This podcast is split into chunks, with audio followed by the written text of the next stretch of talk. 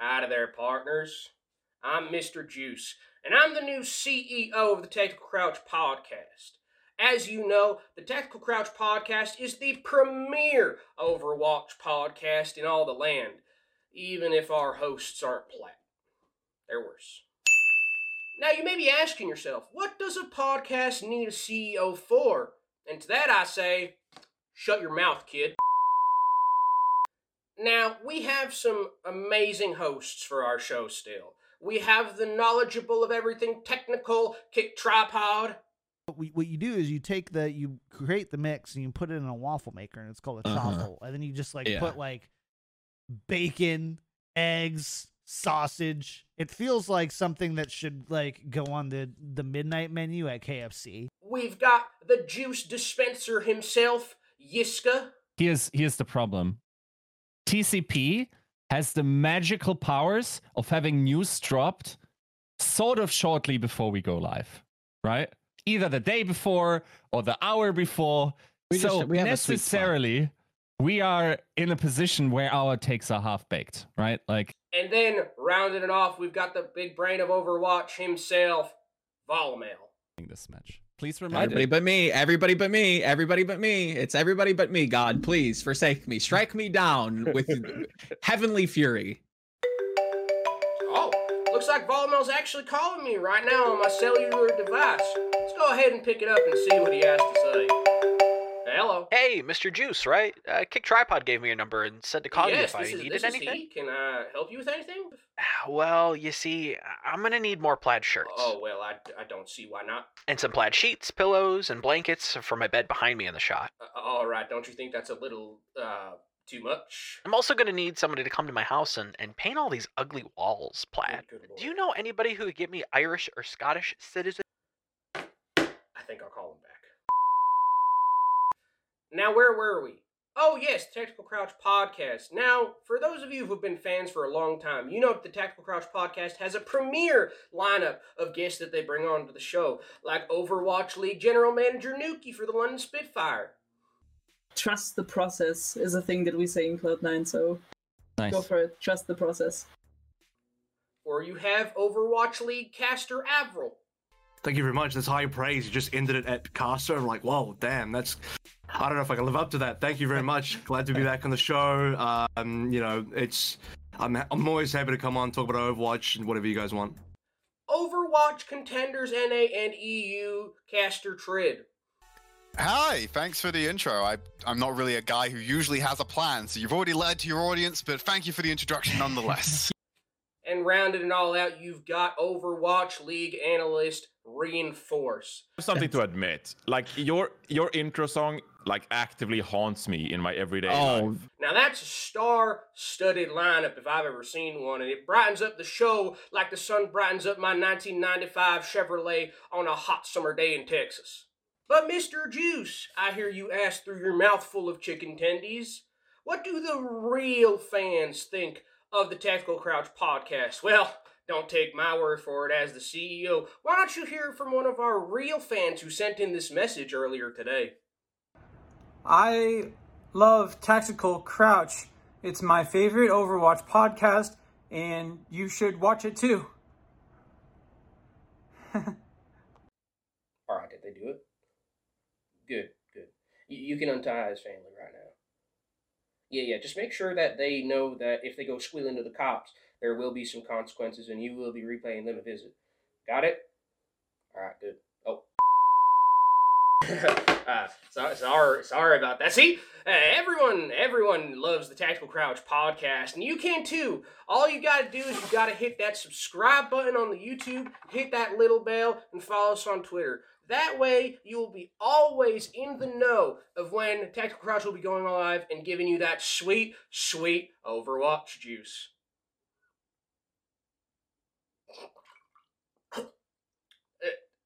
delicious.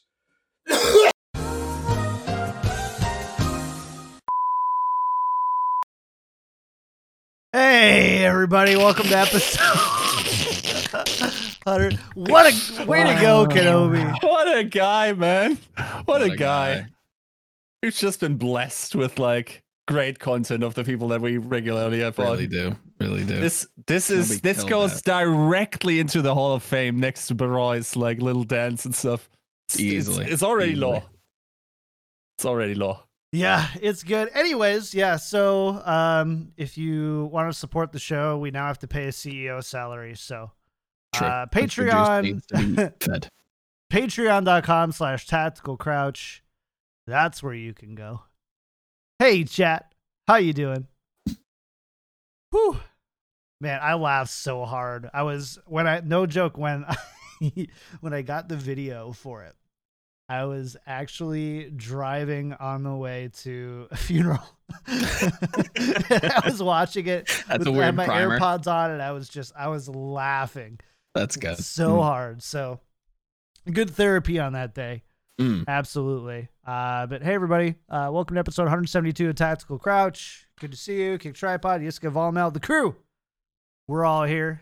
Um, before we get started, uh, just a big thank you to our patron producers Refined Bean, Fredino, Battlecrab, Lotion, Rex Zane, Sir Girthalot, Pork Chop, Sammy, Kasha 60 Sarah, uh, Kasha 67, Shara, Nathan, Your Misery, Fabled Steven, Roger B, Chris R34444, Bronzebot, Boo How, and Hotel Bravo 11.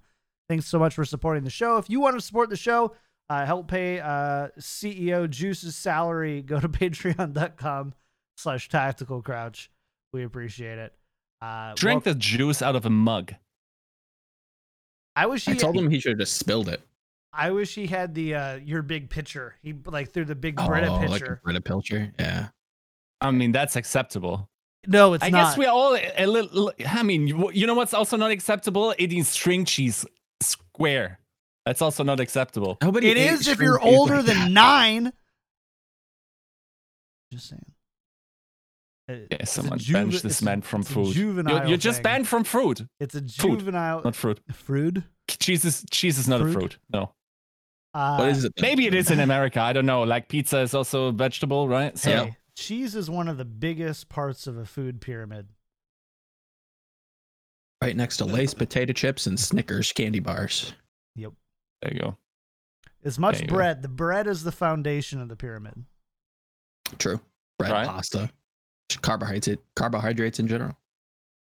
Which I learned. I I can't remember what the uh, what the trivia on this was, but it was something like the Department of Agriculture put together the food uh, pyramid idea. Mhm. Oh, really? So like that's why it is So you're telling me to look into it? maybe slightly skewed uh, towards certain foods, more than slightly.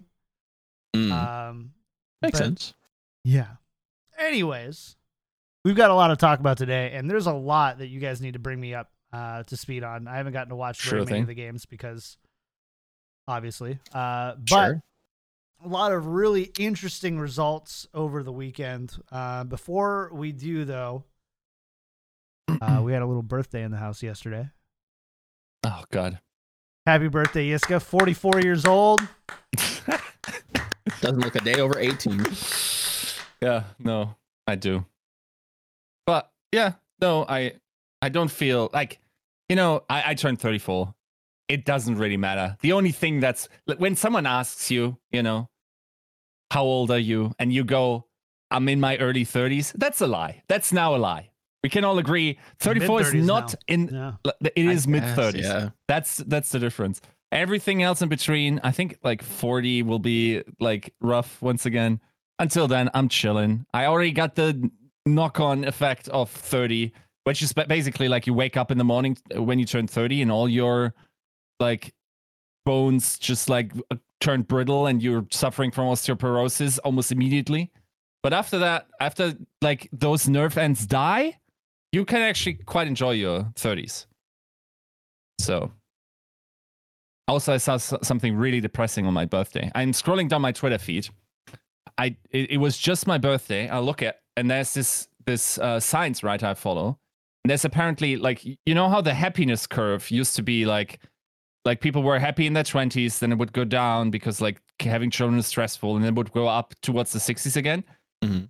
Rep- appro- uh, reproducibility crisis. You're never going to be more happy than in your 20s. So enjoy your uh, time, chat. It's Oh, my twenties get sucked, better than it. so I'm screwed. well, it, you know, it's there's, all there's always some from here. is what he's variance. saying, or, or it's actually it's all downhill from the bottom of the hill. I'm digging a hole, is what you're saying. Yeah, yeah. I, I, I just like enjoy yourselves in your 20s, totally. guys. It only happened once. Or you could just enjoy yourself all the time, not hedonistically, just general. True. True.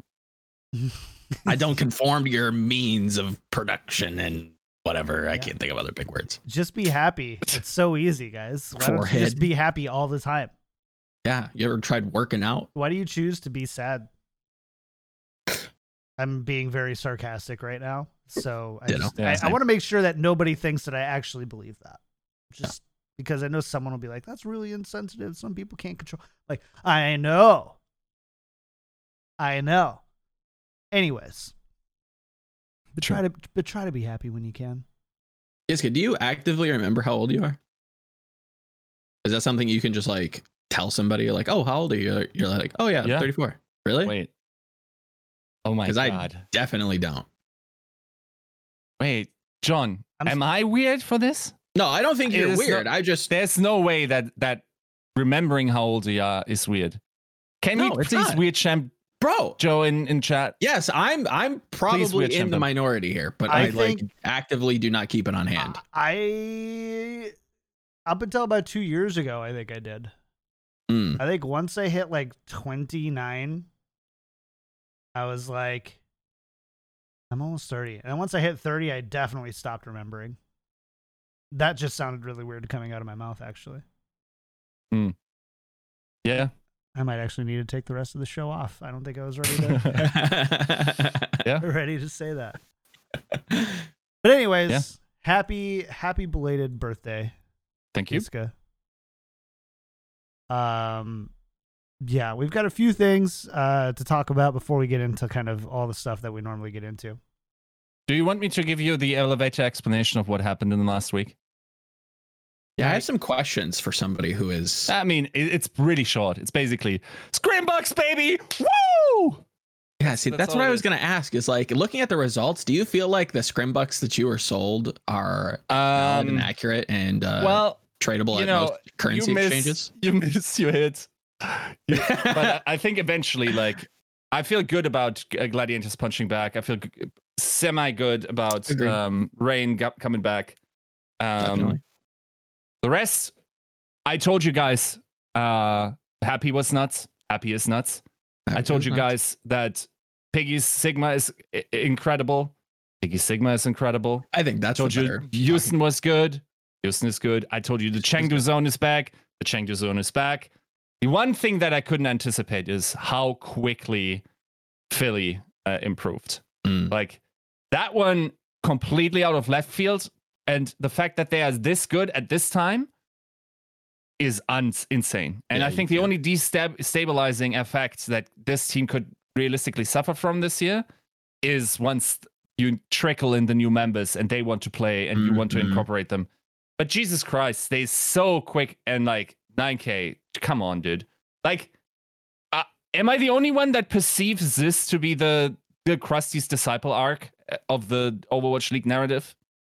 Like, you're telling me that 9K travels out to his, already is really good last season, then like brings it to APAC is now really good once again. Also, keep in mind, go back to the tactical crouches back in the day. I told you this this guy is the is the closest thing we have to Crusty. And then the other best team on the other side of the planet is Houston. Who are they coached by again? Ah, two disciples of Crusty. So I don't know what to tell you guys, but like this is the arc. This is the narrative. Yeah. It's true. It's true. Gotta beat the master. Do you want to Uh, do like a lightning recap of week one? I want I Just to want kinda to. You? I want to see why this thing isn't working, and then I do. Okay, Okay. sweet. Then I guess like a lot of teams played within. I think Dallas was better than expected uh, by a bit, even though I think So, it's yeah, I'd say by a long shot. Let's go. Let's go for a second before we even talk about results, because I, I want to go and I spend a little time and ask some questions Okay. as you get me caught up. But can we just talk about what's going on with Hangzhou right now? Yeah, we let yeah, the news is definitely uh, worth talking about because if he's is gonna toot his own horn, I think this is another one Which where news? he probably needs to. Uh, the spark imploding already. Oh, uh, I mean, you know, should we talk about this? Should we talk about how I called that from a mile away once again? Sure. Okay, so did we do this on the show? I, I can't I honestly can't re- recall because we we did this before we started our power rankings. We had the the Crouchies, right? Yeah. And we had one of the awards where we said first coach to be fired. Oh yeah. I think we came to the consensus that that would have been too mean. I said there's exactly one answer. Exactly one. Uh-huh. You can scroll up in your chatty chat. Scroll up, scroll up. Actually, I'm I'm going to do it right now. Slash ah no, shit. I actually told that to you guys in voice. Oh well, yeah. That okay, now I'm at the whims of this guy these guys' memory No, he did. me He definitely Yeah. said nothing about that. He No, said he- he Crusty did. probably gone first. and it, not not okay good. let me be really uh really clear here it is not simply because of the ability that i think pagion has as a coach but Yeah. if you have that much budget do this badly in scrims in the preseason and then not deliver there have a completely disjointed um ident- team identity Mhm. you have uh, situations where like I think there was a breaking point between the takoyaki and Guxue thing is uh, what what is okay I probably like shouldn't talk about this because it's it's I don't know this right? But it's like something that uh, leaked. So um yeah I, I don't know. That this to- this team with the roster that they have you just look at their starters they should be top 3 in APAC. No questions asked Yeah. but they aren't they're one of the worst teams in APAC so that's so. unacceptable at this point for sure Yep. Yeah, this is a team that's that's uh, already at the behest of you know some some issues. It's it's a team that we you know I think everybody accurately you know pegged as a team that you know is good, but has a, a difficult time coming together. And if the the organization is as difficult as it seems they might be, um, then yeah, this was this might have been doomed from the start. However, if they were going to make changes, I'm glad they're doing it now. Um, now they're probably washed out of May. Um, they still have three more tournaments and two hero pool, you know, dives that they can kind of um, get lucky or or you know ex- excel with. Um, I think that can definitely bolster confidence um, and and you know see them return or at least you know show some sort of good games. Um, but yeah, it's it's not a good look for for the Hangzhou Spark uh, this early on. No, no. yeah Well, nuts. Oh, no, why? Please get off. Get, ah, please leave me alone with this topic. Yeah, I'm kind of over it, like- the whole. But we, I'm I mean, I think we all had them like sixth in the region, right? Like the expectations were relatively low to begin with. I with. think I was the because of highest. because of on- scrim pre uh, scrim preseason bucks. But Yeah. just quickly because ZP doesn't chime in into our chat that often. Uh, he just said special. Hello, this is a special stream division un- unit. We're shutting down this channel because we have been informed that it's not esports certified. Please obtain a certification before streaming again. Thank you. Um, Jesus Christ, that topic. Ah, Yeah. that, that deserves its own show. okay, I'm- well, it's I have opinions. it's there now though, so It's true. we're gonna have to talk about it. Um. Oh, do you want to give a quick one? So yeah, so here's here's the the brief the, the brief. Yes. Uh. By the way, Joe, you had them at fourth. Yeah, I had I had Spark and I very had high. sixth. Yeah. Right. So this past week, um, oh, what's the name of it? Uh, Esports Certification Institute. Something like that. Yeah. Uh, was launched with uh, with a with a board of um, some names that I honestly wasn't super familiar with, but I believe that they're relatively. Uh, I don't know. I- outside of communications, I think I saw a couple of people like outside of communications, the board isn't actually bad. Uh, Day9 is on the board there uh, as Yep. well. Uh, but essentially, big people, yeah. um, they're selling an esports certification for like uh, 400 or 300 dollars like you can get it on sale or something like that uh, so you can get a certification a certificate put it on your resume and then boom you're esports certified and it has uh, made for some really great social media the past 36 hours i will say that i've had a lot of Yeah. laughs uh, Mm. i've seen a lot of uh, I think half baked takes on both sides of things. Mhm. Um, I don't know the con. It, it's really weird coming from like a an industry where certifications are honestly more valuable than Sure. um, diplomas. Like the the idea of a of a certification is is not inherently on its face bad, but like gaming it to me gaming in esports is is so like anti-establishment that it just kind of feels really weird.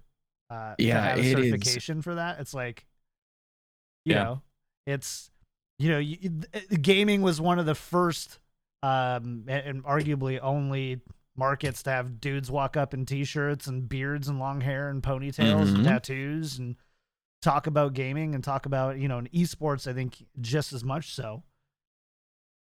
And now we're you know kind of creating a certification from it. Yeah. Um, Yeah, So ZP, you. ZP, you created this. By the way, there, there goes it feels there like- goes our seventy-five minute runtime. By the way, Oh yeah, yeah. It feels like the test wasn't like either taken or like run by the board. Like I respect enough people on that board and and Mm, their their minds for things that it doesn't feel like they were necessarily consulted past. Hey, do you think this is a good idea?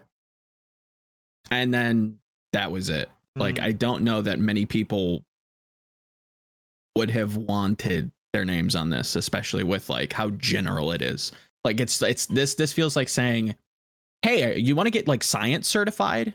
Doesn't you know we're we're gonna kind of just throw you some like general and like all all across the board things, but now you're science certified. It doesn't really matter about what science you're interested in, but you're like science certified now, so that's cool. Like you can be a meteorologist, you can study rocks, you can pour some stuff together in a beaker. Yeah, you're certified for that now. Go ahead, go do it. It's like that's not how this works, and you know that. So like, what is this? It feels like a cash grab to me. It, yeah. it doesn't feel like a cash grab. It feels like maybe somebody there had like a good intention, but then it was kind of derailed and hijacked and just kind of like expedited along to be this like weird I th- yeah, I think the, thing. the discussion is twofold. A, do you think an esports certification generally and okay, do certifications in esports make sense? I would say in certain parts, yes, Mhm. because um, it's really hard to uh, to do something in esports if you haven't had the, the time here to understand, and that if you want to certify that, especially for companies that don't have uh, the endemic uh, um, support yet, in order to figure out uh, if someone's endemic or not, then Okay. that's so per se. Like I don't dislike that. Now, a general esports certification is a nuts idea, and I don't know how anyone that was on that board of advisors um, approved of that. Now, I think everyone in esports can look at that th- those questions and say that the execution of this is atrocious. So what? What? Because I, I, I I'm picking up a th- uh, a theme from both of you, and that is Mm. that esports, um, like like esports is too science like it's it's too broad are you saying like you would do a league of legends esports like what is the No, no, no, what is no. the sp- is it by Mm, game more or is the it by region. like no more specific job right? Yes. like if, if i want to be certified as a community manager i'm going to tailor my my you know uh, essay and my questions and everything around like community management things that are at least you know adjacent to those skills. Um, if i want a social media manager if i want a business analyst if i want to you know anything down to like team management right? Like i want to ask these questions to to help I'm, I'm trying to dodge the word certify, but you know, assure that this person at least knows what job they're stepping into and what should be expected of them, not just like random general business questions. You know, if I'm esports certified and I apply to be, you know, the team's janitor, why why does this diploma or certification help me help you? It doesn't. Yeah. It just shows you that I either looked up how to do some equations and googled some things. Like it, it's not tangible i guess that it's not you know specific enough to like help anybody. It's just $400 for something that feels very vapid. Yeah, and the, the This- I I- I think that the, the certif- certificate price for what it provides and how competent um, employers should evaluate this is just not worth it, dude. Like, yeah if anything i've seen more there. people go the opposite way it's like if you if you're that much of a, a chump that you're going to buy this then well, we might actually look the other way and i don't know if that's completely a meme So, and there's okay. So, coming back for a second to look at some certifications um, that are really popular in Silicon Mhm. Valley, like program management, really popular certification. Um, what's another one? Uh, some like basic coding language, really popular certification. Sure. Technical support for like um, a specific operation operating system. Those are usually all Makes around a thousand to two thousand dollars agreed just to to put put the price there. Mhm. To me, though, I feel like I think I I think the price is a little like I think it could be warranted if things were a little bit more stable. Um and if it was a little bit more valuable. I mean, Like, there, there needs to be more volume to this. Like, it needs to be a respectable thing that actually provides value to an employer for Mhm. you to be checked against.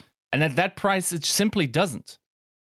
Like, and at, at that volume, like the the cost benefit analysis that is just bad.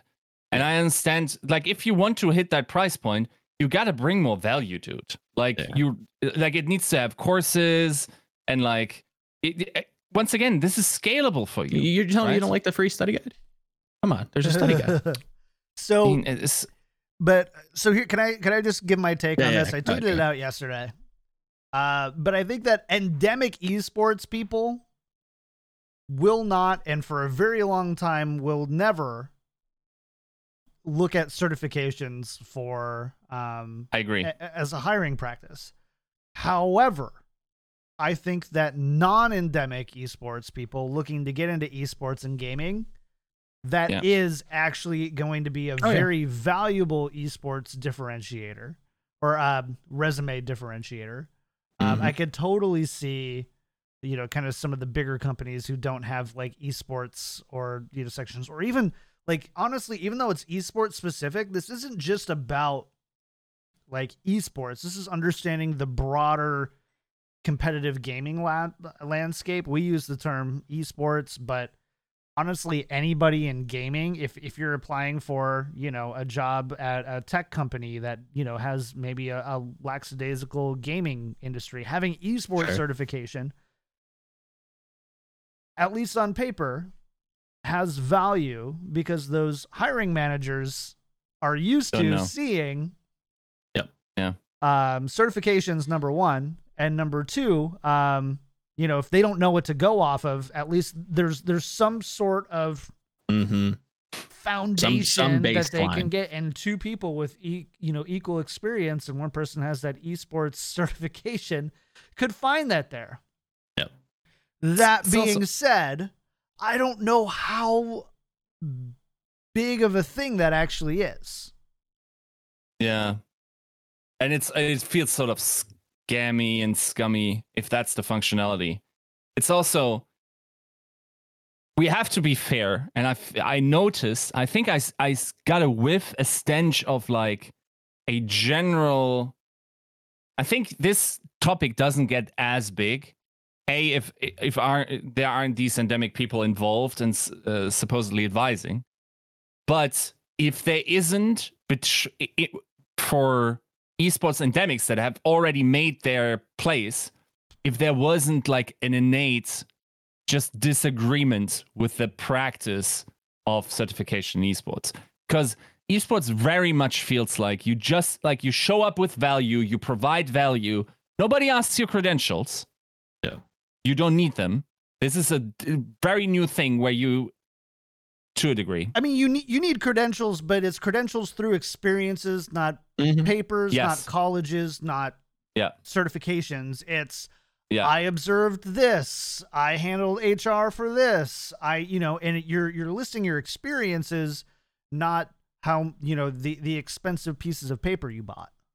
Right. yeah, yeah, and that I think like long term there might be value in that. I don't see it right now. I think esports is re- like job descriptions for the most part don't even make that much sense in esports. Like we have four years fairly experience. yeah we have fairly small companies where everyone needs to do a little bit more than uh, Oh, what yeah. their job description uh, describes you're like if if you're working in in the industry right now like it, the scale is just not there towards like a specialization uh where you can just say okay you're my design guy now. And Mhm. for some for leagues and whatever that there it- it's true right?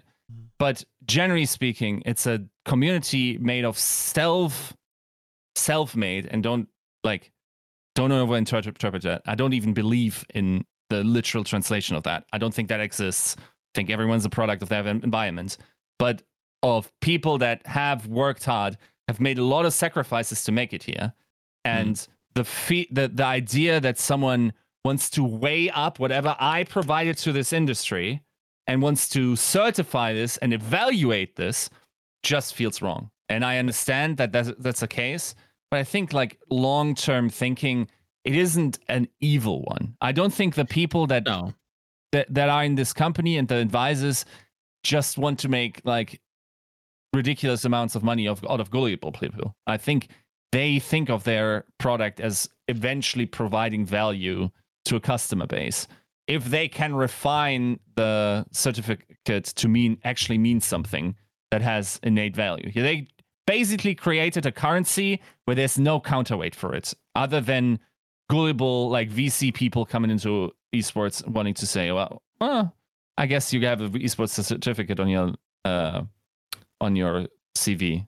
So yeah, it's I don't know. I I don't see it as inherently evil. I don't see it as inherently stupid. I think the execution very much leaves a lot to be desired. and there's always like there's always this fight to be the first right so like right now it, it it just gets launched and if it catches on and it becomes the normal thing it becomes an important certification if it doesn't catch on it becomes a meme and it doesn't there's it's I it's, do it's one of wonder how those it- much- it reminds me of like the person you know how like people can get certified in like myers-briggs No. and it's like at some point, yes, people can, and they spend thousands of dollars, I think, doing it. Huh. Um, certifications, and, and it's actually a tangible Weird. asset in the business world. And I'm not here to like necessarily. I don't know enough about it to like uh, to to sh- on it specifically. Right, right, just right. the- Sure, sure, sure. the idea of it is that there's this at one point we decided that myers-briggs was a better version of a personality professional work test than the others. It went from you know something it- it- you know it started from people who are relatively reputable in the industry. Mm-hmm. they built it. They got people to buy in for some reason it caught on and now it's a really valuable thing. If you're a people manager or a hiring manager at least in tech and you don't have certifications and myers-briggs and there's another kind of really popular one there's like three or four of them if you don't have those certifications the chances of you being hired is is not that high. Um it's it's kind of it's it's you know it's weird and it started from my li- you know again relatively limited but I did put some intention behind doing some research on it. Um, my understanding is that it basically started as, hey, this is an interesting way to you know think about your personality in the professional workplace and how you work with people. mm-hmm. And cool, yeah. Oh, this was helpful for me. This gave me some insight. Okay, cool. Now people get certified in in in verifying others' test results. Yeah. That's a weird. It's also- okay, that's so let's- strange. I've never never heard of that.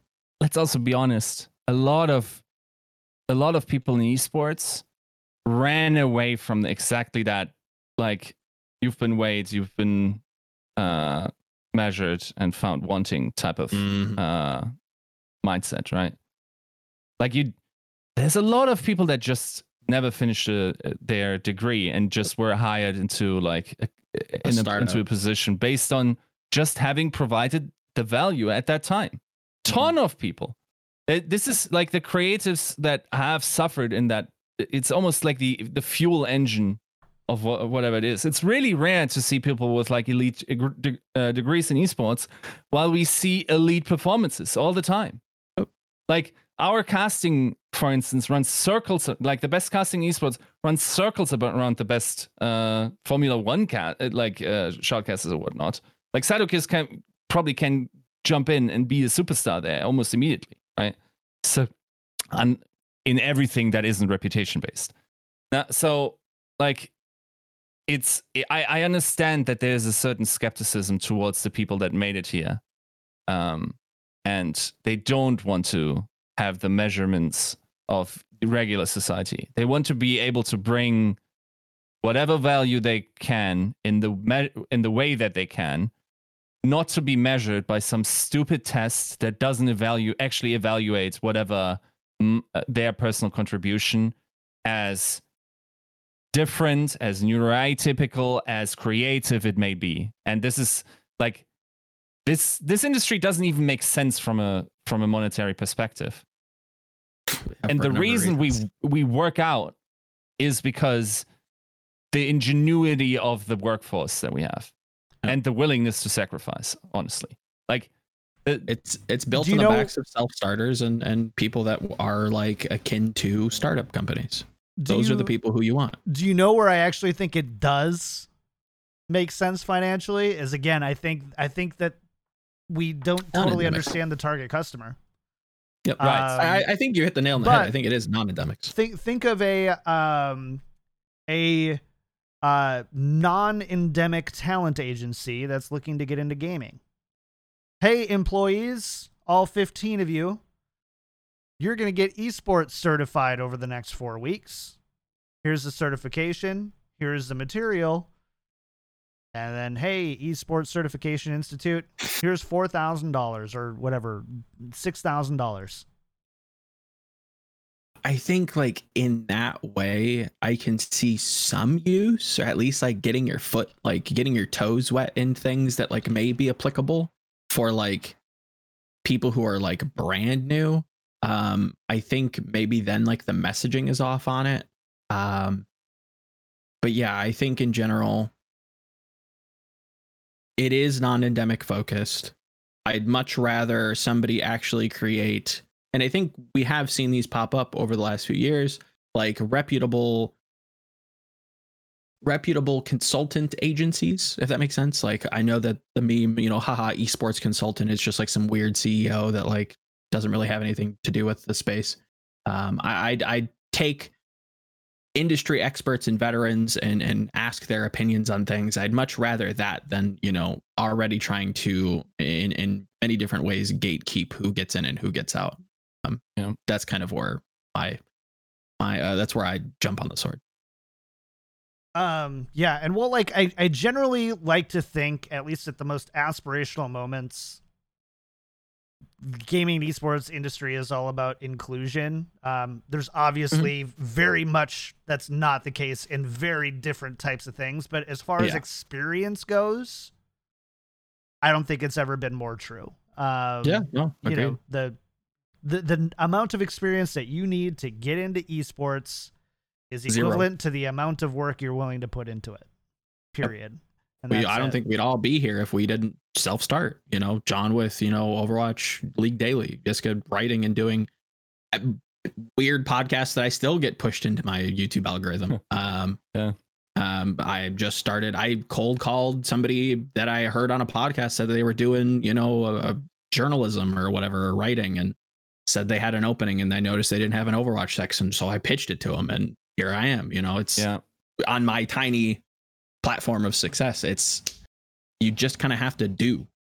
And I think that's what everybody tells you. You have as to boring and as general as it is, there's no Excedrin pill. There's no like fast track to success. You just have to do things. you have to do and maybe this is a mega privileged position but i found like i don't ask people for favors i don't ask people for jobs Hmm. in, in my in my life i haven't and this industry is really good at keeping an ear to the ground whoever is like willing to give and then extend a helping hand Agree. and I've always tried to, like, if you're currently in chat wanting to do esports journalism and that's your type of thing, like, shoot me a DM. I will 100% because that is that's the e- esports ethos that I've experienced for the last 15 Hmm. years. Same here. Well, it, Doors always open. it's also very much like um like a what is it uh gosh what is it called when you have like a um you have like a master and a journeyman what's that what's the term An apprentice. yeah it's uh, it's almost like like esports is kind of filled with a lot of like apprenticeships in the sense and I think that, we like- need that more than a certification. I want more mentorships than slapping a piece of paper on my resume and saying like, "Look, agree. I did, I did good. Me smart." I agree. Yeah. Look at how important your internship, at least for some industries, is for college Sure. than any Yeah. of your actual, you know, grades or classes that you took. It's like, oh, you interned at this place. Well, they're badass, so yeah, we're gonna hire you. Mm-hmm. Um, and you don't necessarily have that. Um, Not at all. wh- what like what? Yeah, well, I guess in Free esports, labor. it's it's yes, that is. Uh, unfortunately. but you you know in esports there's there's none of the class stuff it's all like yeah i you know Yeah. i learned casting under avril at broadcast gg before he went on to cast an overwatch league here's him as my Yeah. reference like that's the closest equivalent that we kind of have to that type of professional thing but there's none of the classes behind it um, and that's also been a problem from esports, especially as far as PR, HR, and comms goes. Um, especially PR and HR, um, because you know esports organizations, especially smaller ones, really suck at those. And so, um, I don't know. Yeah. Overwatch podcast. Overwatch podcast. Again, All I think I think we could go a long time on that. Yeah, for sure. It is Yeah. very interesting to kind of mull over, but I think there are some everyone things that to talk has been here for a while not only has thoughts about this, but has emotions about this. oh, for sure. Uh, it's still a passion industry. It's for that reason. It's really easy to exploit this. people, and you gotta you gotta also make sure that this exploitation isn't happening in your vicinity. Um, I think that's also you, you sort of see that the reaction that everyone had on Twitter is exactly that circuitry, because everyone has been taken advantage of Yeah. in esports at some point in their life. Definitely, I have. It's getting better over the years, Sure. but that's long work to basically like that learning is that circuitry that we've that's like a learned process that's firing when we see that. And i don't think that was intention. From what i could gather from from their uh, interaction with the uh, with the fallout of that that wasn't ever their intention. They actually like sort of tried to do their homework with a lot of advisors. They had dude they had frodan. They I have, know. like, that's what's weird. Jason, like, like Andy Miller, like It doesn't get better than that. It looks like a pretty like star-studded lineup of board members, but like that doesn't match what we've seen. yeah, If we're to believe and trust some of the the reports that have shown, you know, I I I, I trust yeah, as much as I can throw him, I I, I respect Albert. I don't think he would just post stuff on Twitter and just lie about it. Um, there are other people that I've seen that are just like, why why does somebody in like a social media manager position need to know about like business law? Yeah. What this doesn't make sense. It, it's it's really important to realize that people come into esports and they come to you and they tell you not please give me a salary so I can sus- sustain myself, but also here's my heart and my passion. Please treat it carefully, and therefore I'm very vulnerable. You cannot probably underpay me as well, and that shouldn't happen. That's just like that's the problem here. Anyways, let us know your thoughts on what you think about esports certifications. I can't wait to read the YouTube comments on that one. Um, that'll be fun. Uh, let's talk. Let's talk a little bit about uh, last week's matches, though, because there's a few things that I want to kind of get caught up on. Uh, we had a few teams debut last week, I believe. Right. Uh, first one, um, the Paris Eternal, going one and one, beating the uh, Vancouver Titans three to one, and then uh, Yeah. losing to the Houston Outlaws, who that's a team we probably need to talk to in a sec, talk about in a second. Um, so t- tell me how Paris did, because I'll be honest, I didn't. The, they were definitely on my short list of people not to watch this week when I'm trying to Um, get caught up on these things. I didn't hate them. Like I, I think they're like fine. Like I think they are definitely a team to dodge if like you're strapped for time. Um, but in general, I think they're kind of showing the the strength of Europe, a team that you know nobody really expected to do extremely well. And to be fair, they're not doing extremely well, but they, you know, in terms of form, in terms of you know how they're playing, they look okay. Um, do I think they'll make the melee playoffs? No, of course not. Um, are they going to be upsetting any teams anytime soon? No, of course not. Um, but there there's tangible like skill there. I think especially with with Khan, I I've been very pleased with some of the the things that he's shown. Um, and it has definitely lived up to the hype from some of the the Overwatch contenders casters. You know, big, very excited to see him get into the league. So he's definitely somebody that we have to keep our eye on, who will continue to perform.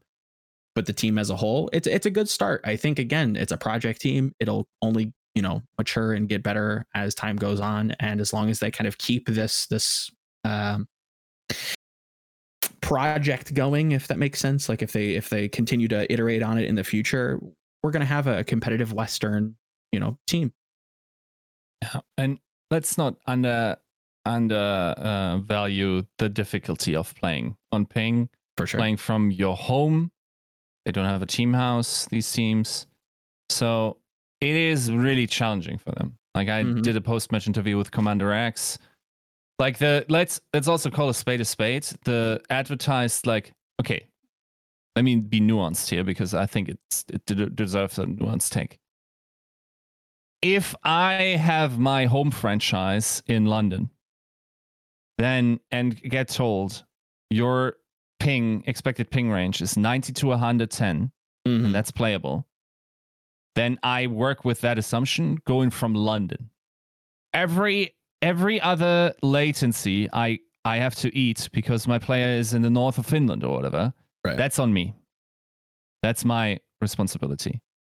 The league's responsibility is to make sure that the 90 and 110 framework can be maintained. And if not they have to build different systems around this. Very simple. Like if if that's your advertised thing people make decisions based on that right Hmm. it, it's taken into account now if i'm hearing 150 or 140 or whatever and once again i would have to go back I don't take that as fact commander x gave me a, a hard number i think it was 140 um I mean, that's not the only report, to be fair. Then- it's- I think it's yes, then that is a problem. And it's also a problem for uh, Hangzhou, even though I don't know where the problem there is. If it's between their provider and the service, once again, like the league only has to provide a theoretical, uh, like within ping range thing, right? If the problem is with your service, then the problem is with the league. If your problem is with the uh, internet provider of the respective company, uh, sorry, sorry, team, or with the respective player's house or whatever, that's on the team, right? Mhm. So the variance there is sadly really high. And let's call a spade a spade. You you simply won't block checkers at 150. You just won't. That's that's just it's a different it's it's much of a different game then. Right? Yeah. And it's sad. It's really sad because, like, the entire situation it serves some purpose because, like, if these these guys never make it to uh, Hawaii, then there are no logistical difficulties with that as well. But let's, that, yeah, like, I guess what what I'm saying is is everything you see on the server from these two teams needs to be caveated against their respective Agreed. resources. I don't even think it's these two teams. to. Position.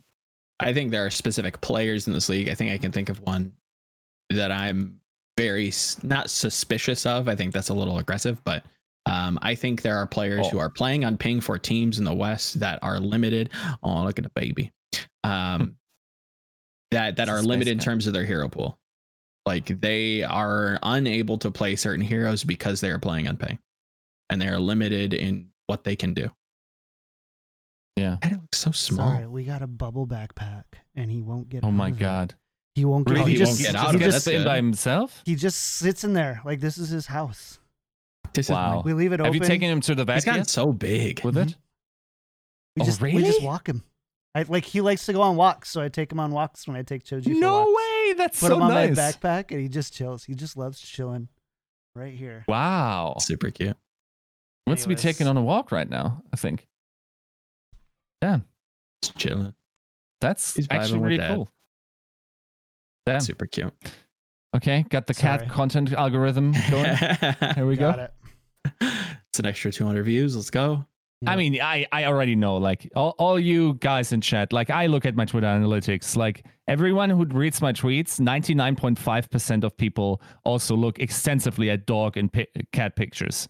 So don't even get me started on, like, anyone going, eh, oh, so what content? No, no. You watch tho- those cats all day long. You watch cats. That's what you do. Watch Overwatch and cats. That's why there's Okay. so many cat skins, sprays. But yeah, I mean, both teams, honestly, like, Not bad. we we're not we're not really taking that into account, but the scrimbucks weren't wrong about these either. No, right? of course. Of course. I don't think anybody is surprised at some of the performances. Um, yes, you know, some hot takes can go sideways. And, you know, definitely, I think London is a little worse for wear. Um, but there again, I think they'll only. I think that that's the team that I'm excited to see once they get their full roster. Once Sparker becomes of age, I think he'll be a significant boon to this team. That's no, Mhm. no discredit to Shax, but it seems like the repetition of mid to long range hit scan plus flanking DPS seems to be something that Overwatch tends to go back to. So having somebody like Shax and Sparker to be able to kind of pilot that will only see them, you know, get better over time. Um, and and in Paris is, you know, again, only God still doing the damn thing.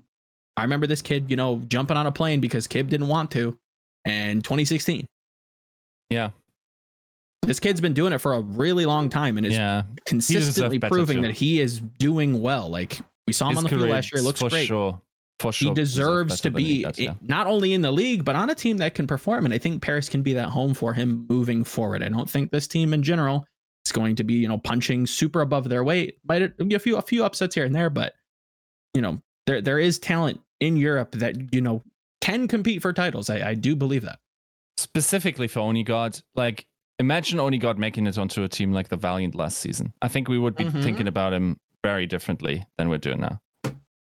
Um, Now it's sort of like this cool long-time veteran that finally made it.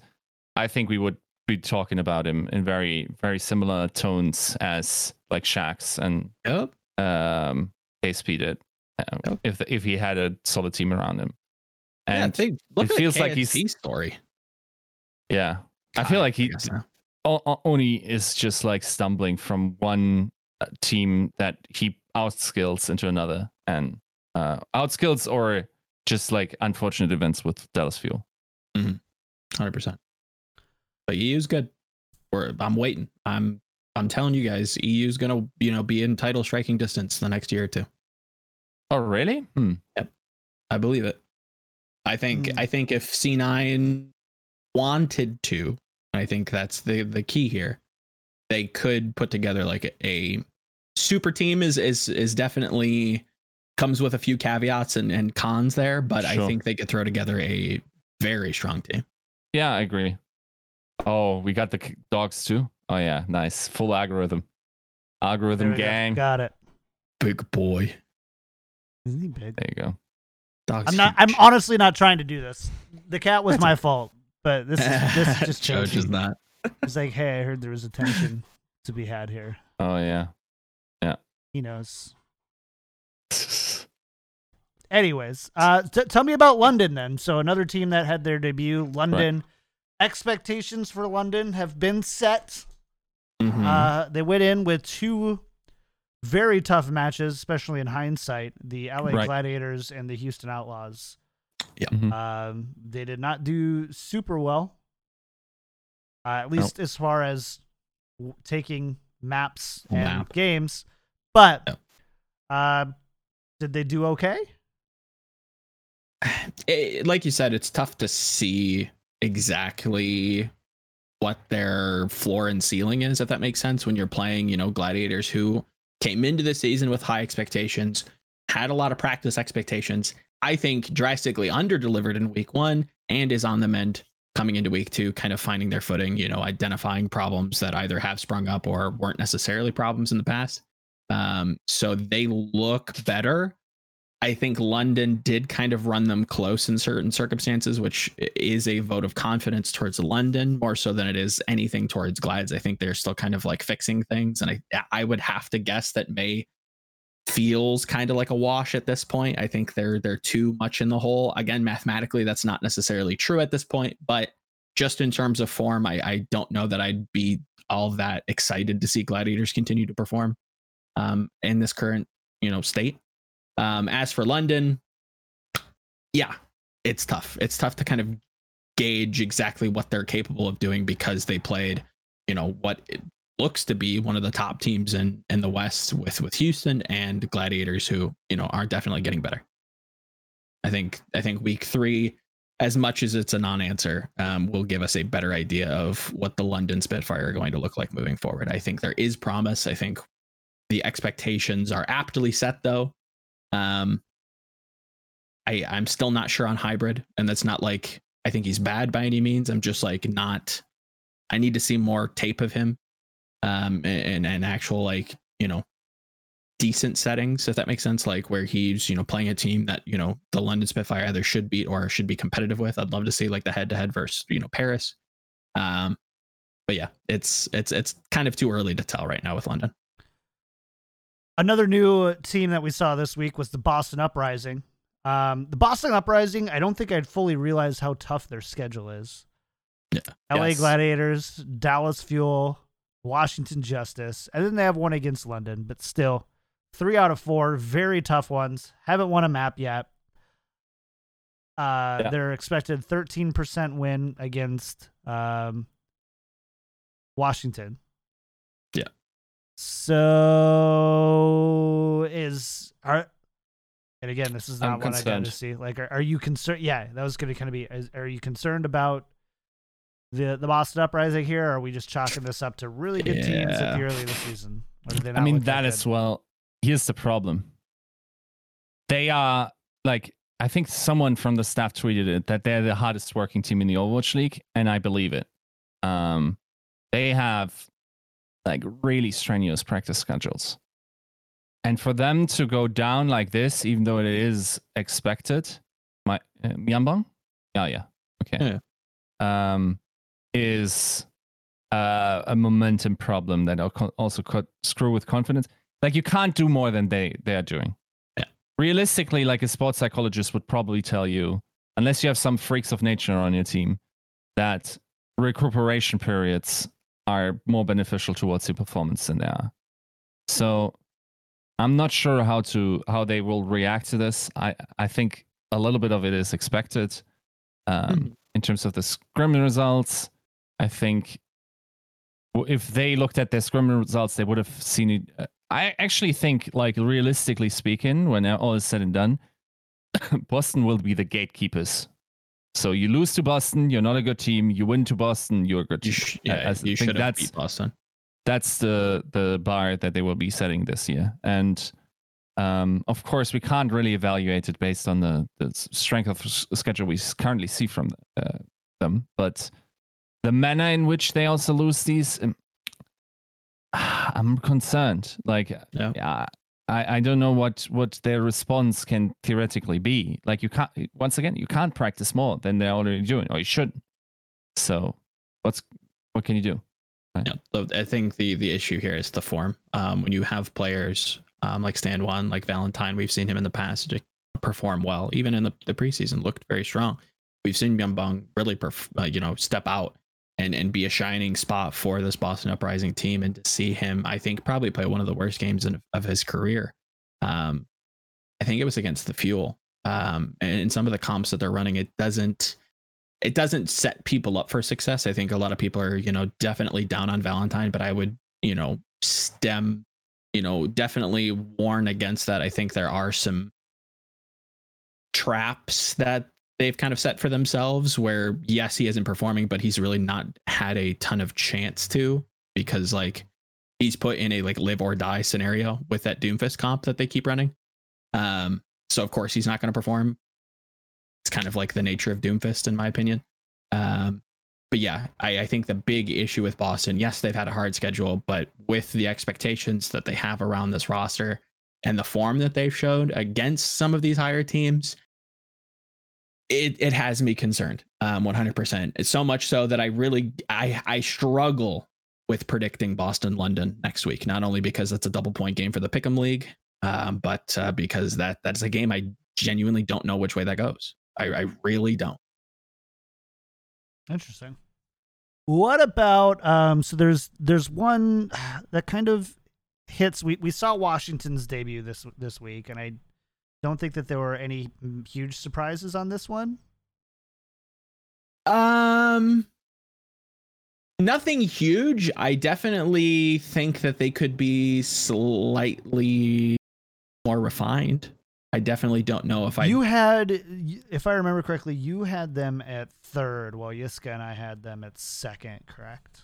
something like that. I think I might have had them at second and Glad's at third. Um, it's tough to remember, but I know that those were my top three. I know it was Shock, um, Glad's Washington. Um, and I do think Oh, never mind, Washington it was is. Yiska who had the silly power rankings. Wait, what what was what wrong? You don't All worry. right. You don't worry about it. What was wrong? just- you Glad's just at sit one. there That's and- what was wrong. What was just- wrong? Glad that one. Yeah, that's what it was.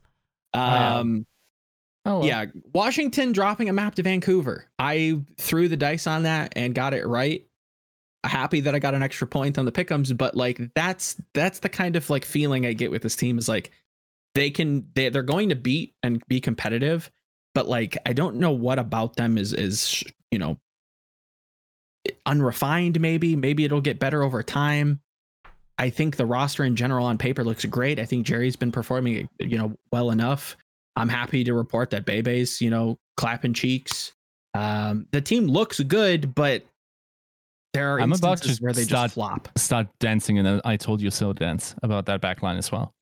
Hmm? Like, come on, man. Like it's it's so narrative focused when when we look at these guys. Like nobody's actually looking at their play or their situation. And yes, Yeah. some of it of it is inaccessible, but like that didn't really feel like that. Like both Closer and Bebe are high like ceiling players. Yeah. And they don't need to be popping off. Because- you know what? I think I think that the the the idea behind that can be applied to another player, but we'll get to that. Sorry to cut you off. Right. This is, by the way, I I caught a glimpse of the power rankings. Uh, you know the preseason ones. Mhm. Joe, how are you feeling about the Outlaws at ten right now? Yep. Again, was wrong. Was wrong in week one.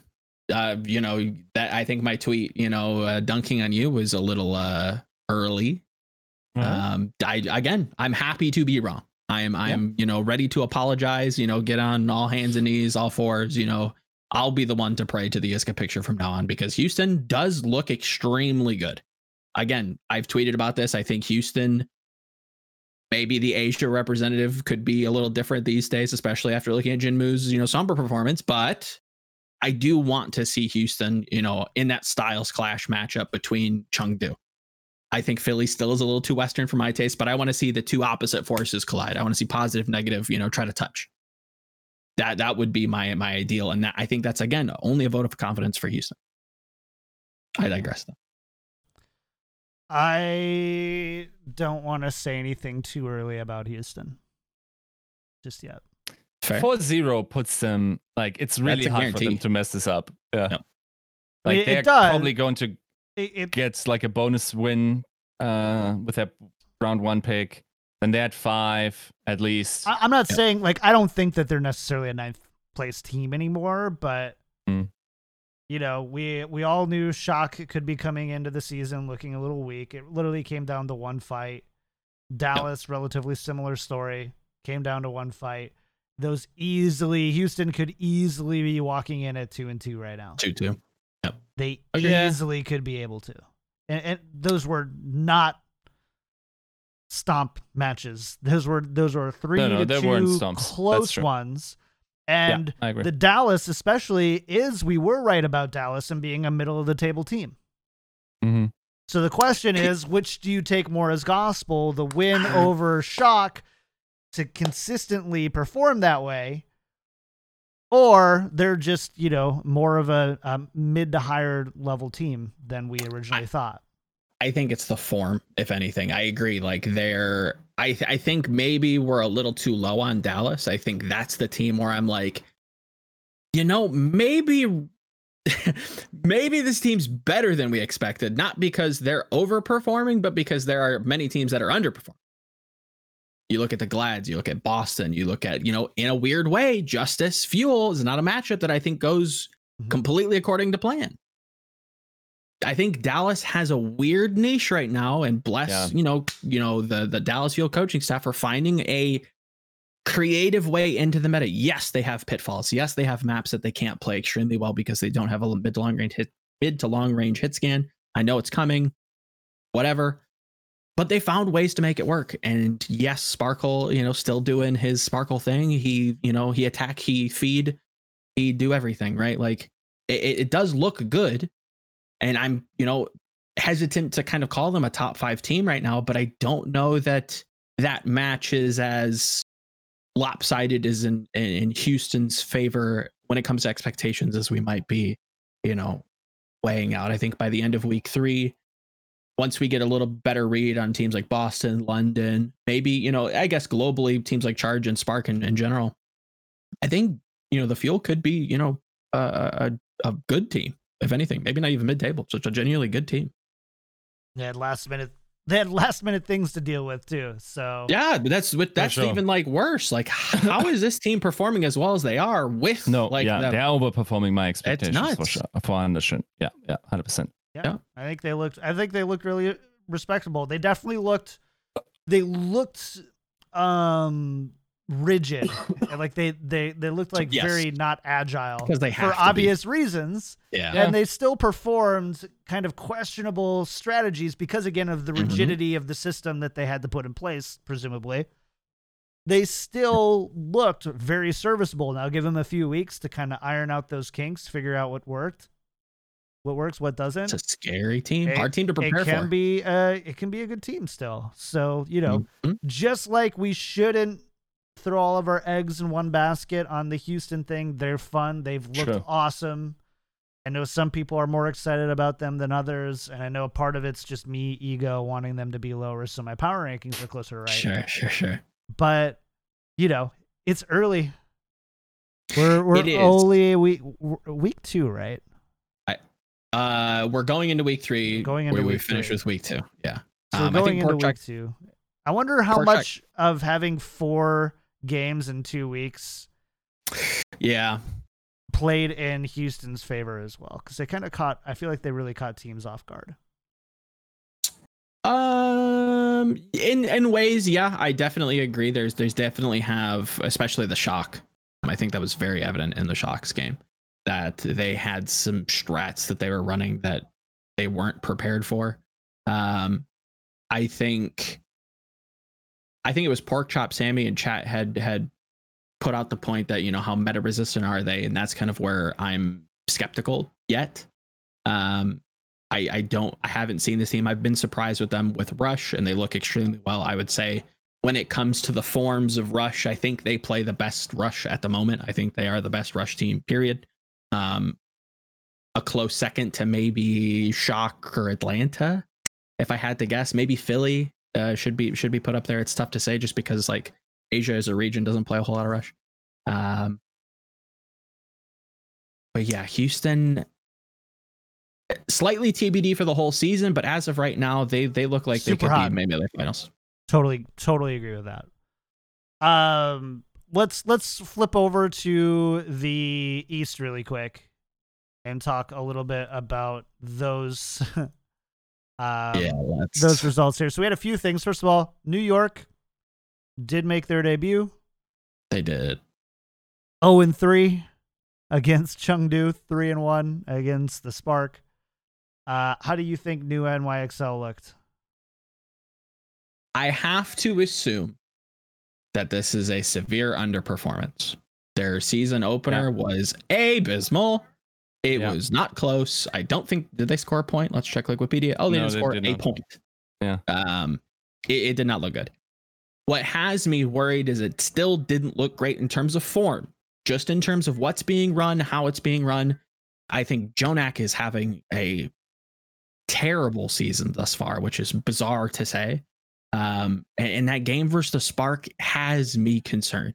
I know they have to be underperforming. I've heard NYXL stocks being sold or, or being bought at the highest, you know, level of people I respect. Yiska being one of those people. Where, where, where is it going to happen? When is it going to happen? Where is this team that everybody keeps saying is doing so well Yeah. in scrims? Because I, di- I have not seen it thus far, and I- against a top team and against a bottom team. So where, where is it happening? Yeah, I think it's fair to say that it's a pretty young roster. Like they have four rookies, right? Yeah, Um, and that was the that- concern. yeah.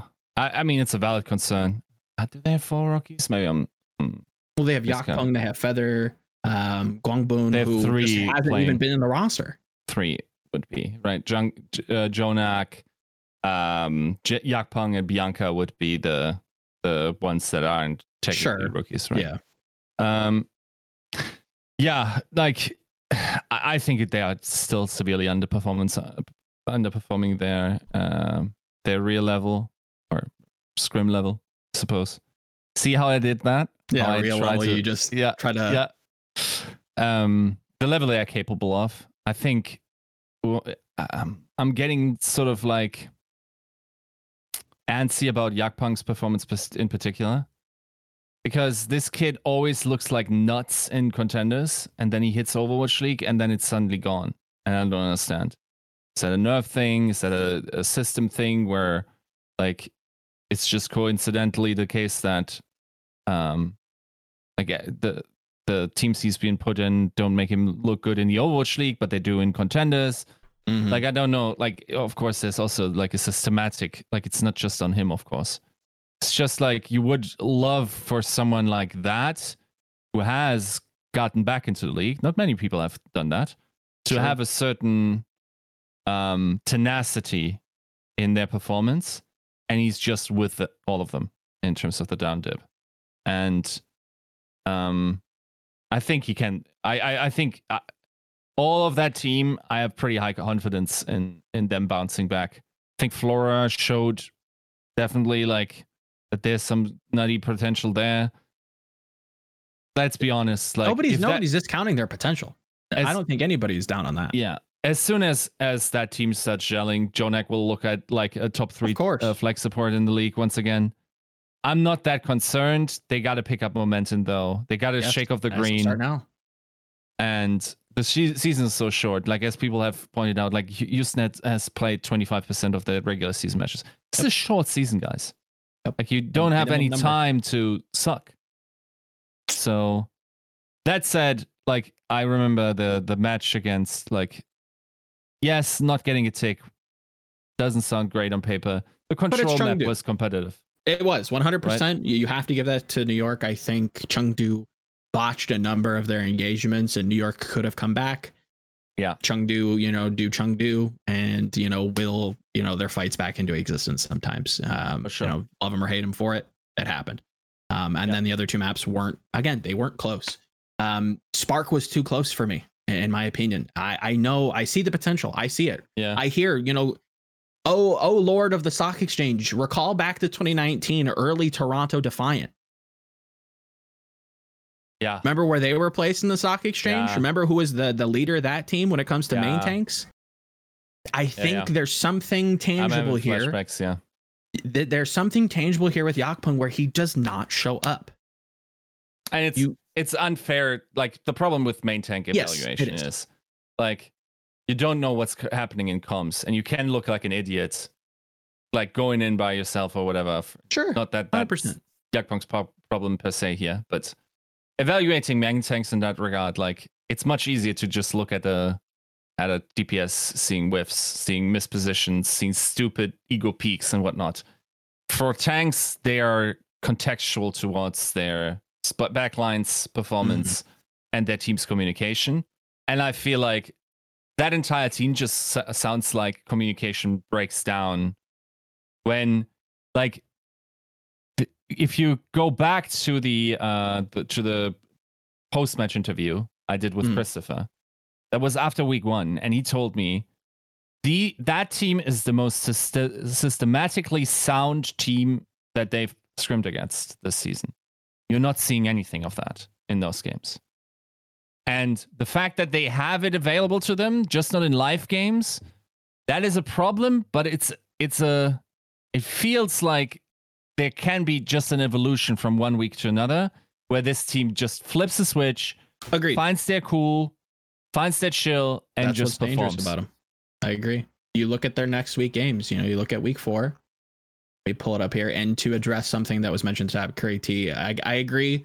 I have heard similar things. However, I again, I think specifically early on, um, maybe my memory is a little hazy, but I don't think Envy was with that team immediately. Um, but just going into the season, we were hearing a lot of you know positive things about this this Toronto Defiant lineup. Yeah. Um, and I think that core of that team, you know, uh, Yakpung, Ivy, there could be other people. Those are just the two that kind of jump out to me. Um, they have a lot of potential. Like they can look scary on the day, but for whatever reason, the the server performance and the practice performance are two separate things. Like this is a very very much a Doctor Doctor Jekyll and Mister Hyde type team. It was then, and it still feels like New York has kind of brought on those attributes. And to Yiska's point, you look at their week three games. Again, from what you're hearing in practice, it looks like Seoul could be beatable. From a team that is incredibly Needs to be. systematic, who has all the potential. Not Yeah. only does it need to be, but it could be. It's Yeah. not just a foregone conclusion that the Seoul Dynasty, especially one that looked as goofy as they did last season, come in and just drop a map unexplainably and go, whoops, you know, slip there on a banana peel to, to New York. You look at New York's game versus Shanghai. I don't know if y'all saw the game versus Chengdu, but Shanghai kind of looked like Yeah. It's not I know that. unheard of that maybe New York just takes. I don't have it going that way, but I wouldn't be surprised if they turned it on, they flip the switch, they f- figure out whatever's happening, fix it, or at least remedy it, and they come out and look extremely good against Shanghai. I don't think that that's crazy. Right. Yeah. No, Yeah. that that makes perfect sense to me. Like, let's be honest. Like, it's also the environment they're in currently. Everyone doesn't like Apex seems. Everyone in Apex seems to be underperforming, other than Philly, Yeah. Which are who And are Chengdu in the zone. right? Sure, yeah. But everyone else, like, I'm I'm mildly disappointed by the performances that we see from that region at the moment. Yeah, they're definitely Uh, a weaker region, 100%. And that's surprising to the me. weaker region with more average spending, with arguably more average uh, quality of uh, talent on the Mhm. rosters, and just not delivering. And yes, there are systemic issues with ping and whatnot, whatever that, that's happening there. But like this, got to pick pick up. I don't think even like the hard, uh, most hardcore stance of uh, of Asia could c- currently um, defend, defend that. And I think, like, if they were to play today in the main um, uh, melee situation, then both teams would get, just get smacked around by whatever. And like, It's it's not that Philly looks like monumentally strong.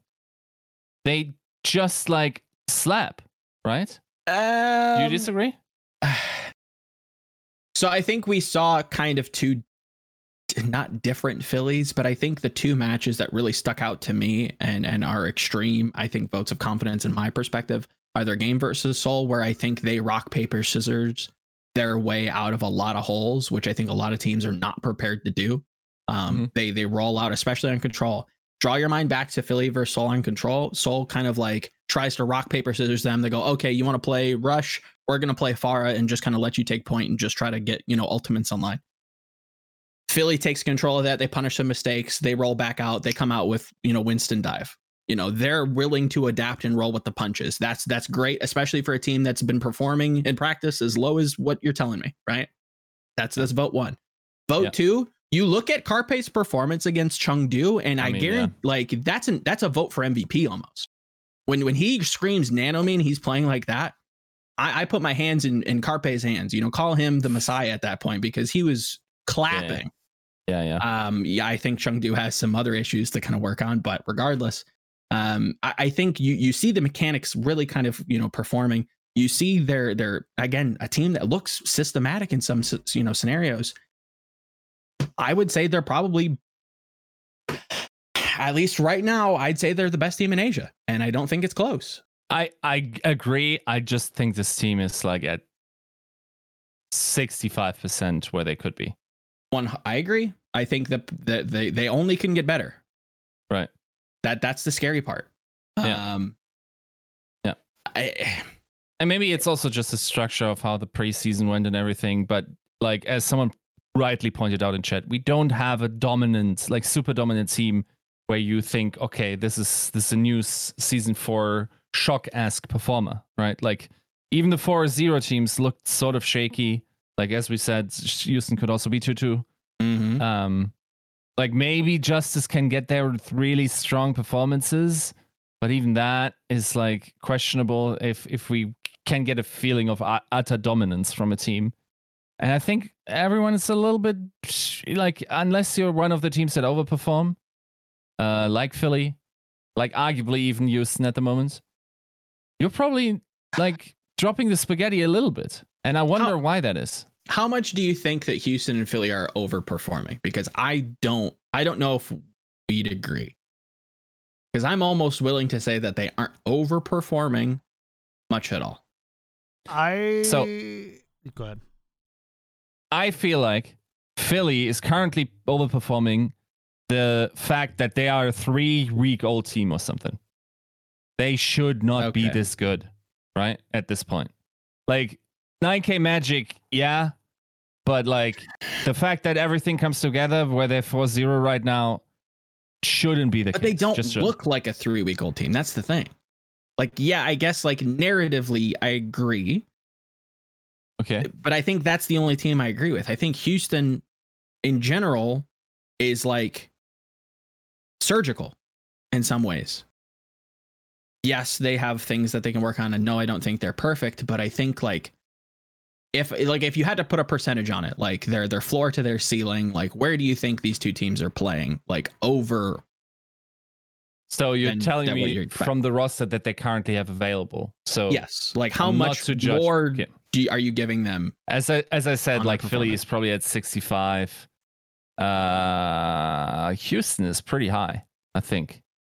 And I'm not sure if there's much more much more heavy Mhm. improvements. They're like 80, 85, I think. Maybe I'm doing them dirty here, but I don't see them like even them going 4-0, beating a shark, beating a bunch of like good opponents. I don't see like what based on what I've seen, I I have a really small uh, uh, small percentage of them winning the league, for instance, in, Sure, in sure, terms sure. of like regular season. Let's just Or let's even- just talk about Melee. I I- think I the league is too far out. Even May Melee, I don't think they will see the final. Who? I, Houston. Houston. If Really? like, I'm not sure they're making it to Hawaii. I I I can't agree with that. Unless like Asia really shapes up. I don't see too many other teams out of the teams that they, you know, Houston has already played, namely Dallas Shock. I I'm hesitant to s- to even give Gladiators a nod getting into the playoffs. Um, I don't know that they get stopped. I don't I want to see that Styles clash. I don't know if. They Houston almost beats were. those teams again. I, I think if Houston were going to play both either of those teams this weekend, they would lose. It's possible. I mean, there's there's at least like they weren't more. is like, it is even it possible, Joe? Is it possible? Yeah, I mean, it is. I I don't. I mean, we're we're we're Right. uh, we're negotiating percentages, and I Yeah. agree with. Like, I think for me, it feels like it's probably a 55, 60 percent chance that Houston beats the rematch, which is not high, but No. there's a really real real chance that in a probabilistic cloud that like they just lose, and you have to have to hit those coin flips twice in order to get to a Y, and. Then, in order to Oh. get the bonus victory, you also need to win another match there. Okay, so, So- is this more like you're not high on anybody, or I think is there somebody who that you're you're more voting on? I, I think what will happen is like especially gladiators will shape up. Gla- Atlanta Reign probably like if gladiators makes it into the tournament. Right, that's the issue. I think I think Dallas Fuel can shape up more. Um, Agreed. The, I don't know what their situation with an extra DPS player is, but theoretically It's probably too far. Maybe they could inject someone uh, quickly. Don't think so. Um, I think Justice is uh, Justice in full force will be hard to beat for them. I think Shock, they probably like are. Shock's like, the one that I'm willing They are to. you know, Shock is against. shocked and will now go I agree. into shock mode. Um, Gross. so the I think there's just like so much opportunity for massive improvement in relatively short amount of time where I don't see Houston outpacing that improvement in order to stay ahead. I think like teams like even if Gladiators makes it in and if they actually like take up their potential, they have a higher percentage. Okay, this is Scrimbuck's guy talking again, but if if Gladiators makes it in, they have a higher win percentage of the tournament of May Melee than Outlaws does. I I know this is Scrimbuck's guy talking. I do not see that through their form that they've shown thus far. I get week one was bad. I get week two was easy. That's you know your your May melee regular season, but they have to jump, I think, leaps and bounds in performance to actually be within striking distance of making it to Hawaii, letting alone winning the goddamn thing. Like, I think they look very poor. The thing is, dude, like Gladiators, they came out and they didn't just win that match. They wanted their their opponents like children to feel bad for having parents being Yeah, this big of a failure. It's Like it's you beat up on know. London and Boston. Come on, like is that that like? I mean, Boston promising. is not a pushover team. I think right now they are. Sadly, Mm, I don't agree. Like, once again, they're gatekeepers and they're getting clapped 3-0 by arguably the best Two top uh, four teams. team in Yeah. That- I get that. the problem is we will evaluate like it's out of the gladiators hands now right we Yeah. will evaluate their first stage like mainly qualified Mm. tournament based on if they can make it in or not and if they make it in then they will make it far and if they make it far then we will think oh my they just had a bad one week and to be fair they just had a bad one week because that's how the format works at the moment That's a like we have to ex- bad week. yes That's it a was real week. bad week. It is really Yeah. weird that one week can account for 50% of Ag- your yeah. stage wins or losses. Misread the It's meta, misread something, make the wrong call on on a single map, practice for the wrong Mhm. map. The ability Mhm. to correct I love it. Uh, Player sick? Player sick. There goes your season. Bye. So it's it's definitely really It's weird. tight. what but like i feel like i'm hearing kind of a theme here that it feels like it there there are a lot more teams that are maybe more shaking out the cobwebs or underperforming than there are you know the these realistic narratives where the outlaws are or fusion are leaps and bounds above and beyond kind of where everyone else teams seems to be sitting right now. Because no doubt, like the Outlaws, I think looked really good these past two weeks from you know what I've been able to Mhm. watch. Mm-hmm. But Yeah. it's just it's it's a lot. I feel like it's yeah. This might be I don't know if I want to say this, but there might be a part of me that believes that it's a little bit easier to tell when a team is overperforming than when they're underperforming, or sorry, Right. underperforming the one that are over. Oh yeah, because there's not there's not a lot of data, right? Yeah, like you have two, you have what like a hard week one week, an easy week second week, and that's your games, right? Like look at the gladiator schedule. Like it's tough to actually get a good read. Have they improved, or was it an easy week? How much you know is that bye week going to pro, you know provide for them going into the playoffs if they make it? And as who knows? As we see the delta of skill between teams get squished, it's like there's even less of like these these bad. You know, it, we were just talking about it. Boston is zero and two. They can tape. You know, at, least Yiska believes that they they they could steal some. Sure. The Titans didn't get swept once this week. Messed up all of my f***ing Yeah. pickums um, for two weeks in a row. Let's go one map. You know, there's every the only teams to not take a map at the moment are the Spitfire and Uprising, and both of which had really challenging weeks. Yeah. Yeah. Agreed. Can I can I juice one more thing about Houston that was Shoot. sort of satisfying? I, I'm sure it was satisfying for for whoever did the scouting for the Outlaws. But when I asked around, okay, Django, Like I Mm. asked around the league, have you tried this guy? Some had tried them, and everyone but Houston told me, and it's it's sort of creepy because like literally three people told me almost the same description. I'm not Mhm. sure if they're communicating with each other, but the label attached to Django was nothing special. Watch I those four that. games back, my friends, Like and Mom's tell me Meatloaf. I mean, he, he- was nothing. Special. I mean, he special. won. He won the shot game.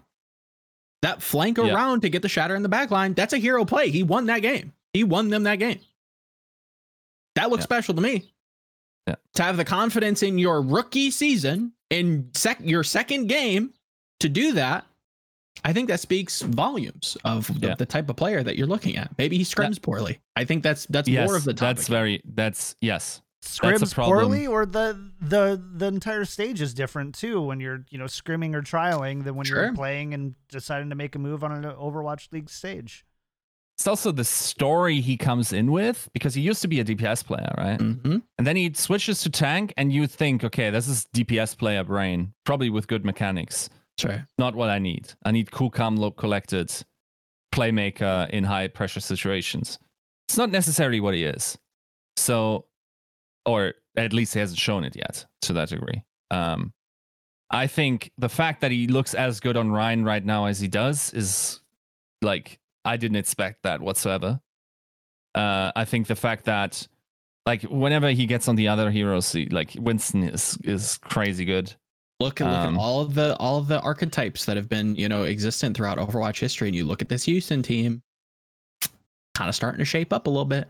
Yep. Again, the tank line has been proven. I think at this point, it's tough to kind of really give them. I think Piggy's had a couple like poor fights here and there, but as a whole, I think I'm ready to ready to to buy some Houston stocks going forward deeper into the tournament. Well, we'll have to see. Not not not the tournament, but the season as a whole. Um, I, I look at you know Danteh and and Jengu on you know Winston Tracer dives, right? Like that's kind of scary. You look at Happy on Widow if that co- pops up. You you see his Hanzo performance. Granted, I think a lot of teams you know didn't necessarily stuff his you know or or cover him well at all.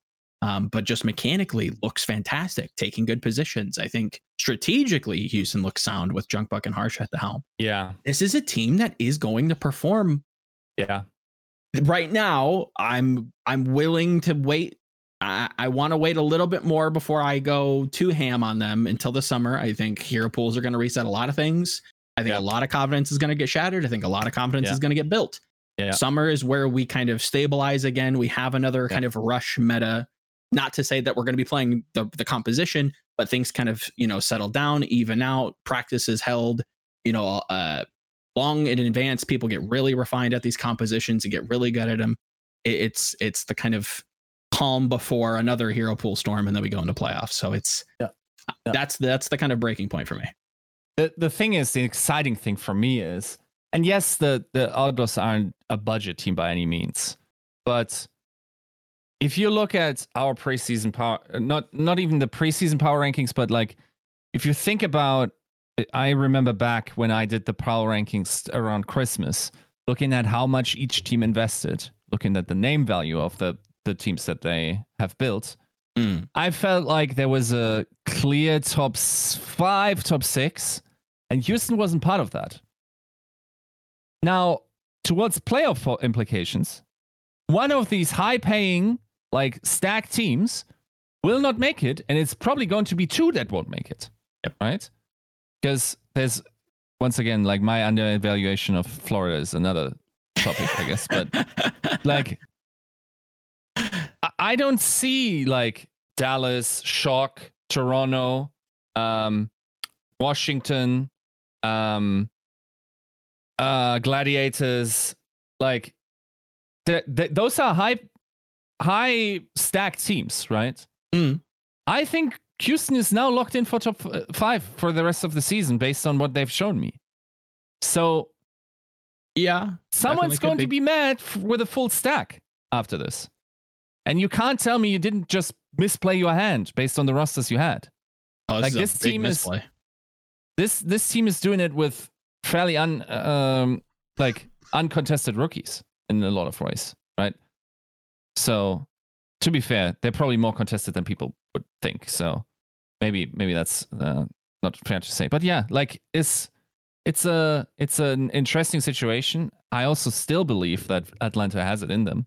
So Agreed. the narratives for me just like I, I my mind is constantly trying like ever since like December like try my mind is trying to squeeze seven to eight teams into five slots. Yep, And yep, it's hard. Someone's got to spill. It's spill. hard. Someone's got to spill. And the fact that Houston isn't spill breaks my brain. I don't know who will drop out of there. Toronto's a tough team to read. Um, you know, you want to know here. I'll give Florida some love, and I and this is this is after what like maybe two or three games that they've played. I am I am falling in love with Kuki. I think he is brilliant.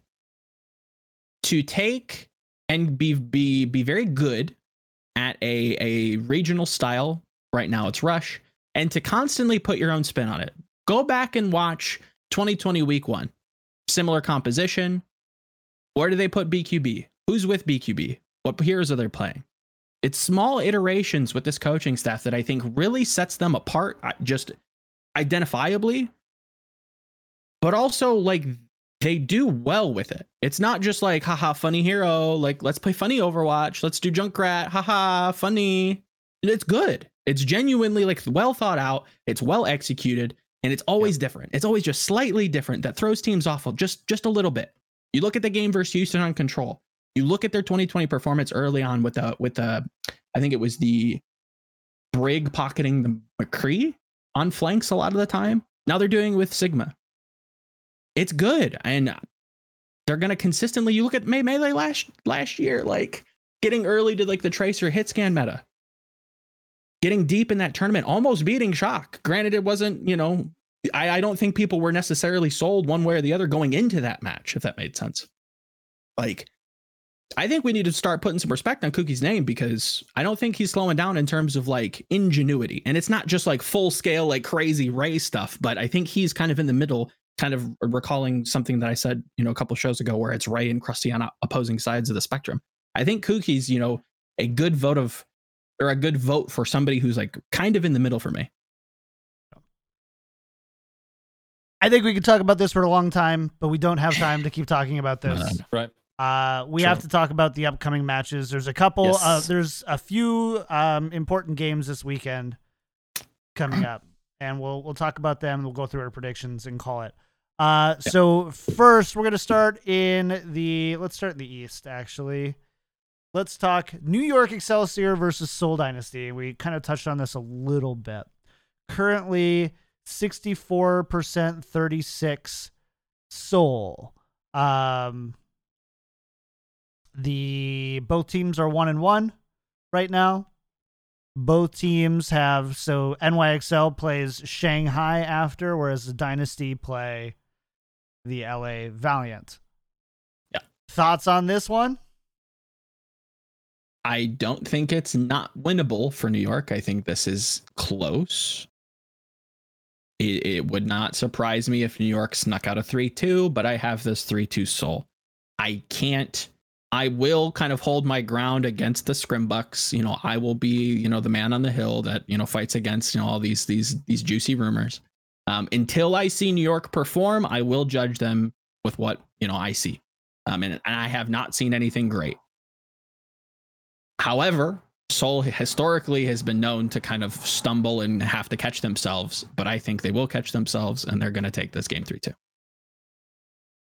Yeah, for me, it's like thing is these teams couldn't be more different. Like on the one hand, you have like the spaghetti dropping like young guys, sure, that have a lot of like positive potential, and then on the other hand, you just have like these utter professionals that they get a whiff of the the playoffs, they just kick into high gear. They actually outperforming their scrim performances uh, Mm. by a significant margin. So where does does that like the thing is like Seoul must realize this is a knockout match, right? Like you're basically playing play-ins for this tournament. Yep. Um, all you have to do is beat New York. I think Valiant's very beatable. uh, my the the one thing that I have to debate with myself is like, do I believe in an absolute turnaround in this short of a time frame? And I gotta say no at this point. I agree that it's going to probably. Thing is, it's probably not going to be a close match because is one Hmm. of two things happening. Either they catch themselves and they are crushing Seoul, or they're not, and then it's going to be a three-one that won't feel that close. You don't think it's possible that Seoul kind of just like falls on their face for the first couple maps and has to I bring mean, it together? possible. I mean, uh, also like, let's be honest, like NYXL leading 2-0 and then Profit just and just should just bringing it Sure. back from behind would be soul crushing for a young team like this, right? I hope that that doesn't happen, but I don't know. I feel like they, a slight advantage in in probability here going to so. Agreed. Uh, cool. Uh, the other one. Uh, oops, didn't mean to do that. Unless that's Eric working on something. Just pretend that we didn't see that. Uh, the next one is uh New York Excelsior versus Shanghai. This is kind Double of double pointer. double pointer. Shanghai starting kind of lukewarm, one and one, 3-0 Guangzhou, 0-3 Chengdu. Where do we where do they land? I think I'm not ready to just expunge all Shanghai, you know, praise. But this is a must win against a team that feels very beatable for them.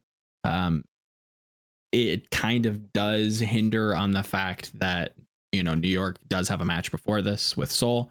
Um, so if they do flip the switch, if they do turn on, it does well. Maybe they beat Shanghai. I don't think it's that crazy, but like that's a that's an if scenario, right? That that's a big if that kind of if the turnaround happens, then it's possible. But as it stands right now, I don't think it's very possible. I'll give them a map just because I think everybody can take a map off anybody right now, um, especially on control. Uh, so I'll, I'm giving this one Shanghai three one and convincingly in most scenarios. This was against Spark or against NYXL? Shanghai versus New York. Okay. That's another tough one. Um, somehow I feel like NYXL has more of a chance against Dragons than Seoul. What? Why? I don't know. Like, Just a feeling. yeah. That's fair. I can't argue with that. But the thing is, should the feeling? I just read a tweet uh, because like I was tagged like basically saying uh, if my heart can tell between the signal and uh, if my brain can tell between the signal and the noise, noise. my heart can't. And Sure. this is sort of like where I think, uh, am I going against Scrimbucks and then feel bad about it? You know, like, um, because it's it is only about activation of their true potential. Yeah. And I honestly think like And if Fate can find his slam button. to be fair though, like if both activate potential, then it's a good game. That I'm not sure who wins, but so uh, I guess Shanghai as well, like a three-two. That's a that's more like a three-two. Okay. All right, let's go over to the uh, Western Division. Talk about San Francisco Shock versus Florida. Do we see Shock come roaring back here? Florida currently two and zero. Shock at one and one. I would say yes, and I think this is going to be one of those stylistic matchups that like really at least the way that I see it kind of playing out is going to really make Florida look bad, but I don't think they are bad if that makes sense. Um this to kind of give my stakes, like I think this is 3-1 shock. I think they had a passivity issue versus Houston. I think that was, you know, a big eye opener for them and it felt like even mid-match they were making that adjustment. I think if they come out well prepared versus Florida, especially with the Sigma stuff, depending on the maps, to be fair, um, I can see them getting just run over. Like shocks coming in hot, they're speeding at you. They might even just sit in your spawn for a little bit. Like it, it- it's gonna look bad, and it's gonna look real bad in, in certain circumstances. However, I'll give Florida map just because I think they're good. Um, and again, most people are taking a map. Three O's don't feel warranted and often. The thing is, they don't feel often anymore. Last year, they were half the games were three Right. zeros. Right. And now we've had very little, which speaks to the parity, but also speaks to the spaghetti dropping. Sure, Um, of course. So, and to the trolling or experimenting, if we're being fair. Um, yeah, I don't know. Is it think that- Shock's mad. I, Yeah. I think Shock's mad. I think they're going to. You're arguing on the numbers, right? Like this isn't like, Yeah, oh, yeah. I don't know if Shock wins. Yeah, no, it's a three-one. I think. Yeah, I agree. Um, another one that was put in here. I don't think that this is as exciting um, of one, but the San Francisco Shock versus the Atlanta Reign. This will be Mm. a test. Th- This is like an exam of how clean is your rush. It again, I hate to kind of always add the caveat, but it will depend on the maps. But I'd love to see this match played on like strictly rush maps because if San Francisco is going to perform against Houston in, in some kind of rematch, they have to kind of show a good a, a good form against Atlanta.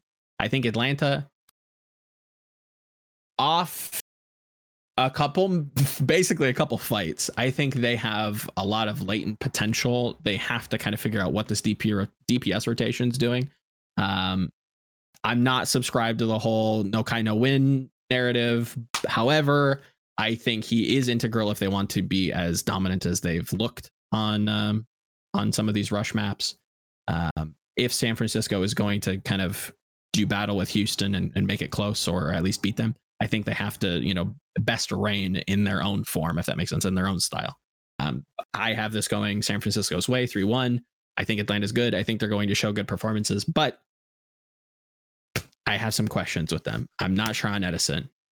What's up with Pelican? You know, again, this team has a lot of potential, kind of New York esque, a little bit higher floor, but where's the disconnect between practice and stage performance? Because I hear a lot of good shit in practice, but I don't see a whole lot of good shit and on the stage. Yeah. And Yeah. then, But, um, yeah, I don't think it's a 3-0. It's uh, I, I wish I wish Atlanta activates, then it will be a good match. I think, yeah, Um, agreed. and it's also going to be important that they do activate towards their season. I think a team that's set up like they are, which is a lot about like working hard, gaining momentum, and just like cruising on whatever high they have, will greatly benefit from that. I also think they are more likely to bounce back than NYXL. Yeah, I agree. the uh, the last match that we'll talk about for this one. And uh, a little bit of a toilet bowl going on here. Spitfire Uprising, both 0 and 2 currently. Which team gets the first win of It's the so stage? hard. I need this for my pick. I'm so bad to kind of increase the gap between me and Yiska. It's too damn close for my liking. Is this Um, how, how you already measure?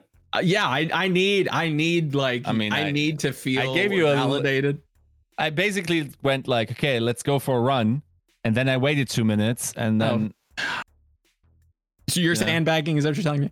uh, I mean, teams are sandbagging on me and personally. this this this this is a must win for us if if you know there's any narrative going in. Um I think Boston has to turn it around if they want to perform. I I don't expect a lot from London. Um, but just on paper, I think we can chalk up a lot to bad weeks, hard matchups, regardless. You know, what do we think both of these teams at a at a floor, you know, how do they compete against one another? I have to go Boston on this. Um, just on that, I don't think we've seen much from these teams. I think I'm I'm a little too ignorant to both of them at thus far, just because we haven't seen them like really tested. Um, and and just on paper, just on on like the the default performance on on the server thus far that we've seen, I like Boston three one. Yiska? Yeah, I think Boston. Okay. I don't know. Like my gut feeling is like, I'm not sure. Like I've, And ping. I just True. ping, but also like, nah. I feel I feel it's it's that it, it could be a good match. I still think Boston has a lot to prove. I want London to win. Um, so I mean, so do I. I want them to perform well. I think they can, but Boston, I still think is a little. They have some some stuff to show. Yeah. I think they have they have something to live up to, and they need Yeah, to. 3-1. This is the match. This is the must win for them. If they don't win against London, oh boy, that's rough. Because that's a gimme. That's kind of a gimme. Yep. Okay, well that's I think roughly roughly it for what's coming up this next week. Lots of good matches. Make sure to come tune in for our watch parties. We're doing them whenever games are live. There's likely people in the Discord, discord.me slash tactical crouch, where you can come watch, chat, or just listen to the I want to say smart commentary, but it ends up devolving into something very different. Uh, but you know, it's still fun to come hang out, grab a drink, bring a sandwich. I don't care what you do. Come hang out. And Um, breakfast. Come have breakfast with me because I'm just waking up. So either way, hang out. nice. Uh, big thank you to our patron producers again: Refined Bean, Ferdino, Battle Crab Lotion, Rex Zane, Sir Girthlot, Pork Chop Sammy, Kosh sixty seven, Shar, Nathan, Your Misery, Fabled Steven, um, yep, Roger B, Chris R three four four four four, Bronzebot Boohow, and Hotel Bravo one one. Thank you for supporting the show. If you want to support the show, go to patreon.com slash tactical crouch. It's a great way to support, and we appreciate all of our patrons. Another great way to uh, support is to subscribe right here twitch.tv slash kick tripod. Thanks to Blorgan for the new sub and resubs Twin Pete, Sickles, Ashador, Fusselkafer, Coppers, and Hoagies. Thanks so much again for doing Making me that. hungry. I know. I'm actually really hungry right now. And I, Okay, really want. I want a sandwich. Mhm. I feel that. A hoagie. I want a sub. I want a sub. Good. Uh, but yeah. Joe, what's going on this week? Where can people find you? Um, I guess first off, um, glad to have John back. Dad's home. You know, we're not running around with our heads cut off. Glad you know things are going well on and your neck of the woods, or at least seems like it. Um, so glad to have you back. Um, I have started s- small return to YouTube with uh some under a minute analysis Love those. breakdowns. Fuck, they're hard. Um, I you really don't. eh, It's a fast game, so I've tried to tailor the format to like really bite-sized edible stuff. So go check that out if you're interested in, um, you know, maybe a breakdown of your favorite team or a play that you thought was cool.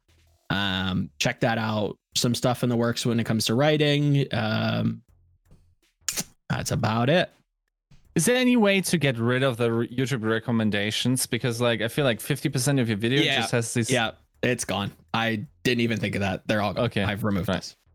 Right, sweet. Sweet, sweet. What? Yep. So like the end cards on YouTube, they're only a- like the videos are only a minute long. So like half like oh, yeah. God. so it's just Yeah, like it's default really- brain like get the get the stuff out there, make the people click. Ah.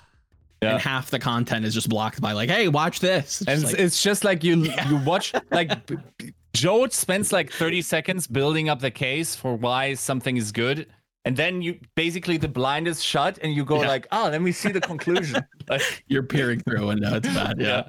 I woke up to that. I was like, oh yeah, you're right. That's not good.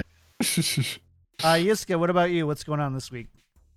Um, post match interviews. Check out the ones I did last week. We're trying to get more this week. Um, it's of course challenging because like there's a lot of pressure on players for the first tournament as well. Uh, nobody really wants to do losers interviews in esports, but maybe I will get those. Honestly, like I almost like if it if it isn't like a final tournament final post match, then I almost prefer the uh, losers match because they tell you how much someone cares. And the losers interview that um that Jaxay gave me two weeks ago is still one of my favorites interviews I've ever done with a uh, player in esports. Um, hope to get more of those. I think it's also greatly in the interest that we demonstrate to people just how much this means to to uh, our professionals. So it always helps, and yeah, that that's the type of content uh, that's coming out. Um, get some dope uh, YouTube content coming out soon for GG Recon. Oh yeah. Um, about a very topical player at the moment. We kind of lucked into that one. Um, so yeah, like that's that's what we're up to. Cool. Um, as for me, I'm finally back, and I'm probably gonna post a YouTube video in the next week or so, doing a another another microphone review. So I'll be doing that. Nothing cool on the Yeah. esports front. Um, Jake, follow me everywhere. Kick tripod, and yeah, that's gonna do it for us, chat. Thanks for hanging out. Or thanks for hanging out. Uh, had a ton of fun. It's good to be back. We'll see you next Wednesday for episode 173, or we will see you over the weekend for some watch parties. Bye.